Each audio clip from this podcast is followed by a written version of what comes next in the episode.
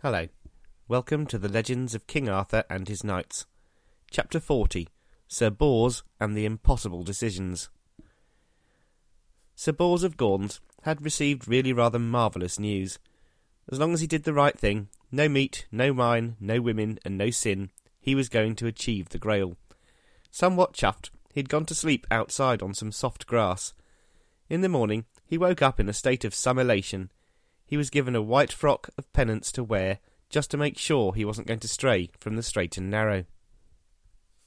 Now, Sir Bors has been told he's going to achieve the Grail. What does this mean is bound to happen? Yep, visions and dreams. Bors, like his fellow questers, was not going to escape some serious symbolism on his eventually successful journey. First, he saw a giant black bird circling a dead tree. On the tree were the bird's young, also, sadly, all dead. The bird swooped down to its dead young and then pecked itself on the breast. As the blood flowed, the bird allowed the blood to drip on its dead babies. The babies miraculously revived, but the big bird itself died after shedding so much blood. Bors, deep in thought, rode on to a castle, where he was met and welcomed by a young woman. He was disarmed and then taken to dinner. There he was served meat and wine, which he refused in favour of bread and water. The young lady seemed a bit put out. She then explained to Bors he was in a bit of trouble. My sister is an evil woman, sir. We are both daughters of the good King Love. When our father died, he realized my sister was bad and he left the lands to me. My sister couldn't accept this, and ever since she has waged war on me. Now she has taken everything. All I have left is this castle. By tomorrow I must find a knight to defend against her champion, Sir Priadan the Black, or all will be lost. This was, excusing the pun, meat and drink to Bors.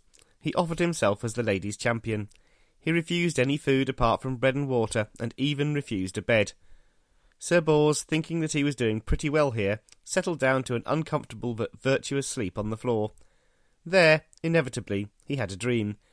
He saw a white bird, large like a swan, and a smaller black bird. The white bird promised him all the riches in the world if he followed it. The black one countered that Bors should serve it, as, although it was smaller, its black hues were of more worth.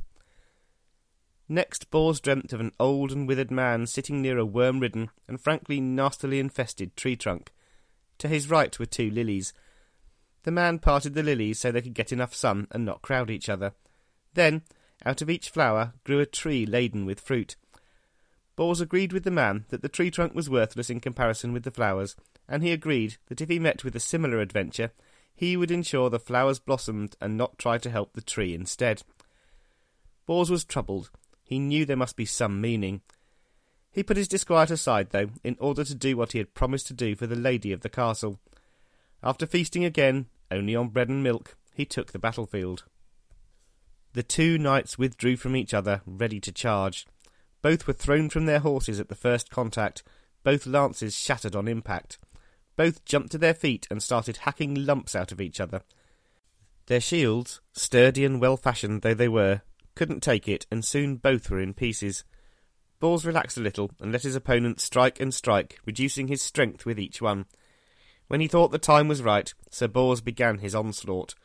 He got the better of Sir Priadan, and before long had wrenched off his helmet. His opponent knew he was beaten and yielded, begging for mercy. Bors accepted the yield and then strode to the watching crowd. He forced all of them to swear allegiance to the rightful daughter. Any who refused were killed. Sir Bors had succeeded absolutely. He rode on, eager to find someone who could interpret his dreams and visions. But before he could find anyone suitable, an impossible decision was presented to him. Sir Bors reached a crossroad. As he paused in order to ascertain the direction to follow, he was presented with an unhappy sight. Two mounted knights rode by, leading a small horse, on which was strapped another knight. The knight was Bors's brother Lionel. Worse than this, the two knights were beating poor Lionel with spiky branches. He was bleeding profusely and was clearly in a bad way. Bors launched himself to, to the rescue until another sight caught his eye. An armed knight was carrying off a young lady, clearly against her will. She shouted to Bors for help. The impossible decision. Should poor Bors save his brother or an innocent young lady? There was only one of him. He couldn't do both. So, what did he do? Well, of course, he did the only thing he could do. Sir Bors of Gauns uttered a solemn prayer. Lord, I pray you protect my brother. Do not let him die at the hands of these two knights. Then he galloped off in pursuit of the captured lady. Of course, he made short work of the knight and freed the lady with ease.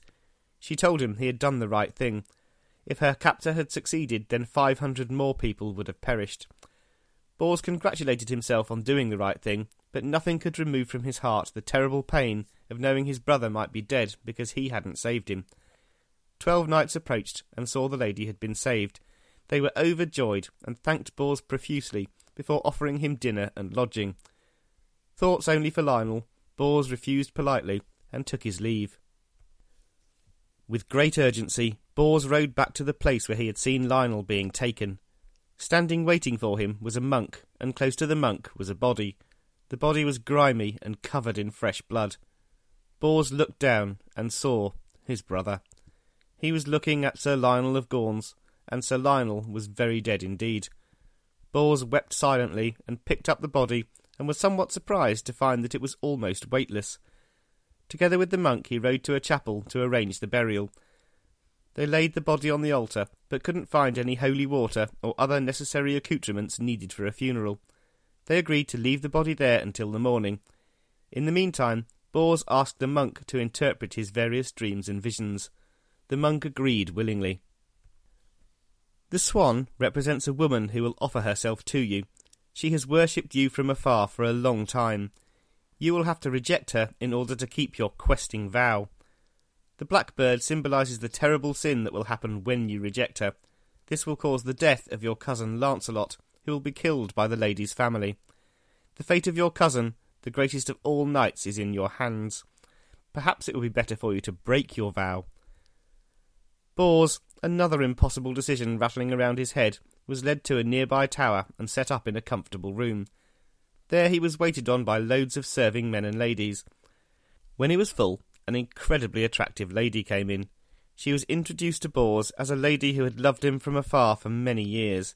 She had waited for him to come, and he was the only person she would accept as her lover. So, what did Bors do with his second impossible decision? Did he stick to his vows and damn Lancelot, or did he break his vows and damn himself? He stuck to his vows. The lady begged and pleaded with him. Then she wept and cried out loud about how dreadful he was to reject her. Then she raged at him for forcing her to dishonour herself by begging. Then she announced she was going to kill herself because of the shame of rejection by jumping from the tower. Taking twelve young maidens with her, she climbed to the top. One of the maidens cried out to Bors, Give her what she wants, Sir Bors of Gauns, or we will all lose our souls, and you will have the blood of thirteen ladies on your hands. No other knight will be burdened with more shame. Bors still refused. He had made up his mind. The ladies jumped from the roof of the tower. Bors looked up, believing he really was in a no win situation. Sadly, he made the sign of the cross and prayed. The instant he did so, the air was filled with vile and terrifying shrieks. It sounded as if all the demons of hell were present, and many of them probably were. The tower, the ladies, and pretty much everything else around Sir Bors disappeared, leaving him only with his sword and arms. Bors ran to the chapel, hoping that something else had also disappeared. When he saw the altar, he almost exploded with joy. The body had gone. Lionel wasn't dead, or at least not definitely dead. Everything the monk, the body, the dream interpretation, the tower, the lady hadn't been real. They'd all been part of an elaborate temptation. Bors had passed the test. Filled with renewed vigour, he rode away, intent on finding the real Lionel. Before finding his brother, though, Bors needed to understand the meanings of his visions. He rode on until he found an abbey, an abbey that looked like a real holy place rather than a false one. He announced who he was and was taken to the abbot.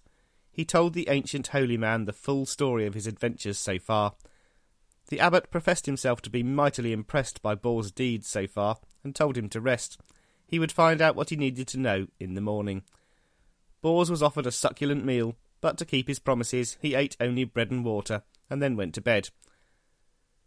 In the morning, the abbot interpreted his dreams and visions. The bird on the tree signifies our Lord. The young birds are the human race, and the tree represents the world.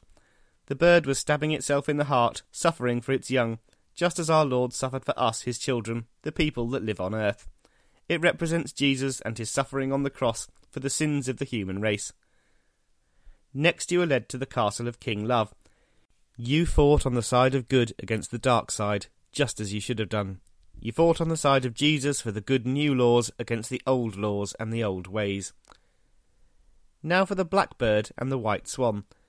The white swan is the man who appeared to be a holy man, but was in fact an instrument of the enemy. It was white on the outside, but dark and evil on the inside. The blackbird represents the true way, the way which you followed. The one thing that remains to be explained is the rotten tree and the flowers. The shaky and decrepit tree is your brother Lionel. He has fallen away from following the correct path. The rottenness of the tree shows all the terrible sins that he has amassed to this day, and he keeps adding to them. The two flowers are the knight you wounded yesterday and the maiden who you rescued. The one bent towards the other was the knight who wanted to take the lady. The venerable man represents our Lord, and he parted them so no evil could be done. He spoke to you, telling you not to leave the flowers to die in order to save the tree. This you did when you saved the maiden rather than rescuing your own brother. You did the right thing. Before you rode off to save the lady, you prayed for your brother's safety. Your prayer was answered. Our Lord struck down Lionel's captors, and he escaped, taking their arms and mounting one of their horses. Before long, you will have proof that what I say is true. The fact that the flowers started to bear leaves and fruit shows that the lady you saved will leave a rich inheritance, including knights and men of honour. Your saving her is what has allowed this to happen, and the world is in your debt. Thank you, sir, replied Bors. I will be forever grateful for your words. Bors left the abbey, somewhat embarrassed the abbot had such a high opinion of him. That night he lodged with an old widow. In the morning he arrived at a fortress known as Castle Tubelay, he was told that there was to be a great tournament in front of the castle on the following day, between the Count of the Plains men and those of the widow of the castle. Bors grinned and decided to stay. There was no way, he thought, that all of the knights of the Round Table would be able to stay away from a tournament. He confidently expected to meet some of his fellow questers the following day. He decided to spend the rest of the day seeking information about the whereabouts of his brother. Sir Bors turned away and rode until he came upon a nearby hermitage. As he cantered up to the gates, he saw a figure sitting unarmed on the chapel steps. It looked like a knight preparing himself for the events of the following day. Bors was right. It was a knight. In fact, it was the very knight he had been hoping to see. The figure on the chapel steps was none other than his brother, Sir Lionel. Bors jumped with pure joy and ran towards his brother. Sweet brother, I am overjoyed to see you. Sir Bors was in for a shock. Lionel looked up and scowled. Well, it's no thanks to you that I'm here, is it? Two knights were beating me to within an inch of my life, and you, my own brother, didn't lift a finger. Never was a brother guilty of such a gross betrayal. You will pay for your crime, little brother. You will receive your death from me next time we are both armed. Bors considered explaining everything which had gone on, but he was not sure Lionel would get it, so he tried a different approach he knelt down in front of his brother and begged to be pardoned. Lionel waved away his entreaties and told him he was going to kill him next time they met. Then it seemed that he decided the next time they met should actually be now. Lionel strode into the hermitage and emerged only a few seconds later, fully armed. Then he fetched his horse and mounted it and rode slowly to where Bors stood. Defend yourself, sir, you are the most false hearted scoundrel ever to spring from noble stock. Our father, King Bors, would be ashamed of you. Now get on your horse, or I will kill you where you stand. Another impossible decision. Either Bors could defend himself and fight, in which case he would probably kill his own brother, or he could do nothing and be cut down there in front of the hermitage. Bors realised he'd have to fight. Before mounting, though, he tried one more time to reason with Lionel. For the love of God, sweet brother, have pity on me. Think of the great love between us, and not of any offence that I may have caused you. But Lionel was having none of it. He must have been under the influence of the devil, because he broke all of the rules of chivalry. Not even waiting for Bors to mount his horse, or even stand up, Lionel charged. He struck the kneeling man with his lance. Bors was thrown backwards, severely injured. Lionel turned and rode towards his stricken brother. Showing none of the honour for which he was generally known, Lionel trampled poor Bors under his horse's hoofs. Bors fainted. Lionel dismounted and drew his sword, intent on beheading him. As Lionel wrenched off his brother's helm, an old hermit ran out of the hermitage. He threw himself on the injured man and begged Lionel to stop. Get off! shrieked the possessed brother, or I'll kill you too. The hermit covered Bors with his body and waited to die. Lionel swung and struck the old man on the back of his head, shattering his skull. The dead hermit rolled off Sir Bors, and Lionel raised his sword again. He was about to bring it down when Sir Calogrenant, a knight of the Round Table, rode by. He saw what was going on and shouted out, distracting Lionel from delivering the mortal blow. Calogrenant leapt from his horse and grabbed Lionel by the shoulders, pulling him away. What the hell are you doing? Are you out of your mind? Lionel, clearly out of his mind, replied, Are you trying to stop me? If so, I'll leave him for now and kill you first. Lionel turned on Calogrenant. They fought hard and uncompromisingly until Lionel began to get the upper hand. Calogrenant pleaded with Sir Bors, now recovered from his faint, to help him. Another impossible decision. Should he fight on the side of the man who was trying to save him, or should he not fight at all? He had no time to decide before it was too late. Lionel struck his fellow knight with such force that he fell dead to the ground. Then he turned his attention back to Bors. Gracious lord, whispered Bors, please do not see it as a sin if I defend myself against my brother. Prayer said, he raised his sword. At that moment, a thunderbolt erupted from the sky and hit the ground between the brothers. Both were dazed. As Bors regained his senses, he heard a voice. Bors, arise and leave this place. Make your way towards the sea, for Percival awaits you there. Bors strode over to Lionel, who seemed no longer to be possessed. Brother, you have done a great wrong killing that hermit and this poor knight. Remain here and bury them, and give them the honour that they are due. Will you wait here with me? Bors shook his head, and told Lionel that he had been commanded to go to the sea to meet Percival. Not wanting to wait any longer, he rode away, leaving Lionel in sad contemplation of what he had done. Sir Bors rode to the sea, where he came upon a ship dressed in white samite. He dismounted and went on board, praying as he did so. As soon as he was on board, the ship sailed silently away.